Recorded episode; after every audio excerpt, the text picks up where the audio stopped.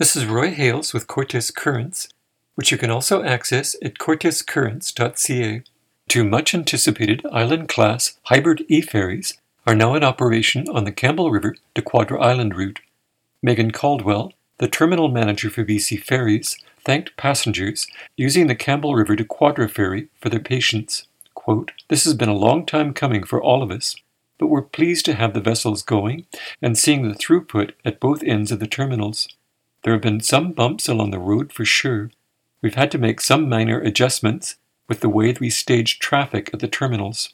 We're exploring different options, trying to keep the online performance and traffic moving as fast as we can. Unquote. Cortes Currents attended the online Ferry Advisory Committee meeting on Friday, February 3rd, and subsequently interviewed Karen Johnston, Executive Director of Communications and Engagements with BC Ferries, as well as Ushi Kuberling from the FAC. Some important topics were changes to the ferry operations on both the Cortes to Quadra and Campbell River to Quadra routes. After our emergency service, coming changes to the Campbell River, Quathiaski Cove, Harriet Bay, and Whaletown terminals, hiring new staff for both the terminals and ferries, BC Ferries mobile app, and a committee member's evaluation of Michael Lynch's performance as chair of the FAC. The new ferries will be sailing approximately every half hour between 7:30 a.m. and 5:50 p.m. A single vessel will serve this route in the early morning and evenings. There will no longer be a Cortes lane at the Campbell River terminal, which means Cortes vehicles will no longer be offloaded first at Quathiaski Cove. Kerberling pointed out this will be a concern, especially when the volume of traffic increases during the summertime.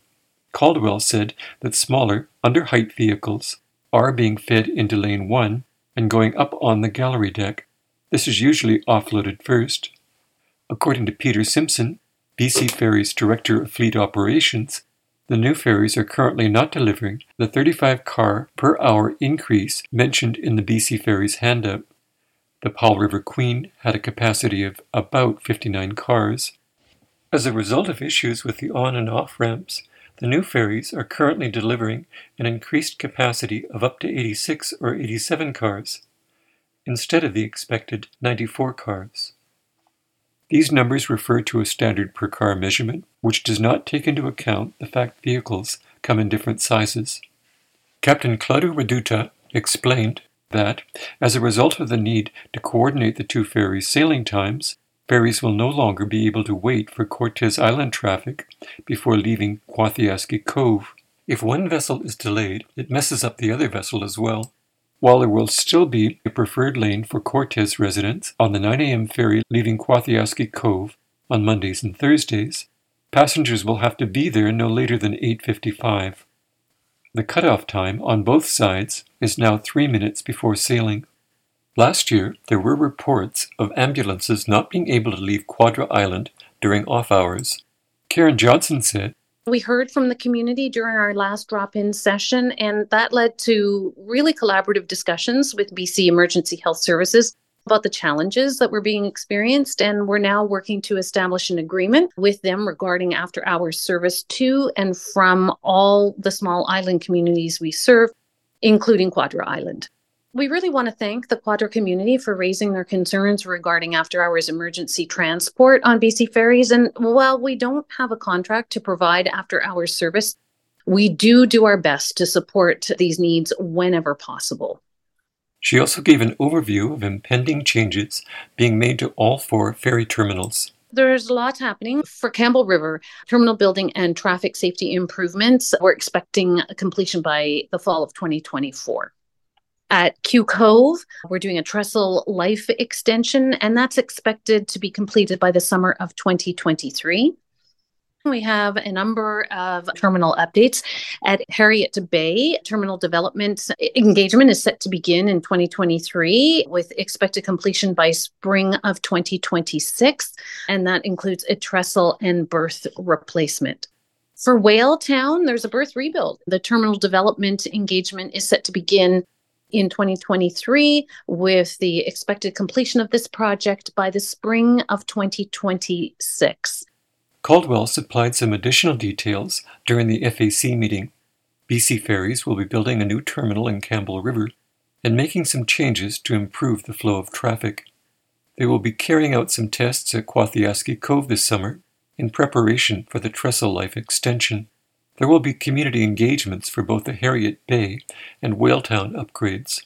Caldwell spoke about the physical constraints at the Whaletown terminal which has a drop off at one side and a rock face on the other.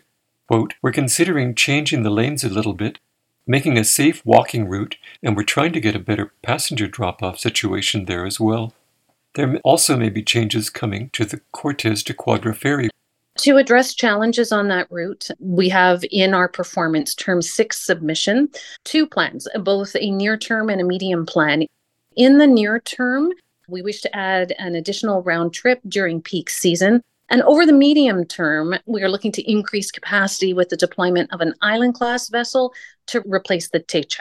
Captain Reduta provided additional details. BC Ferries has been testing out the idea of adding a sailing, which they would put into service between the end of July and Labor Day weekend. There may be a service notice coming up soon. They're thinking of introducing the island class hybrid e ferry on the Cortes de Quadra route in 2026, but the final decision will not be made until September. None of the ferry personnel at Friday's FAC meeting knew when the infrastructure changes enabling the new ferries to go fully electric will be made. The ferries are currently powered by a combination of diesel and electric, with 800 kilowatt hours of battery energy storage capacity. At the beginning of this project, BC Ferries stated they may upgrade to 2,000 kilowatt hours and go fully electric when the cost of energy storage becomes more economical. This would also call for improved charging facilities. BC Ferries discussed their need to hire an additional three staff members at the terminals, as well as crew members for vessels. Seasonal recruitment could start as early as February 15th. There's also a new mobile app that will allow customers to do everything on their cell phones that they do on the BC Ferries webpage. It can be personalized to provide details on specific routes of interest to the user and is expected to come out in March. Lastly, there were a few complimentary remarks about Chair Michael Lynch at the Ferry Advisory Committee meeting.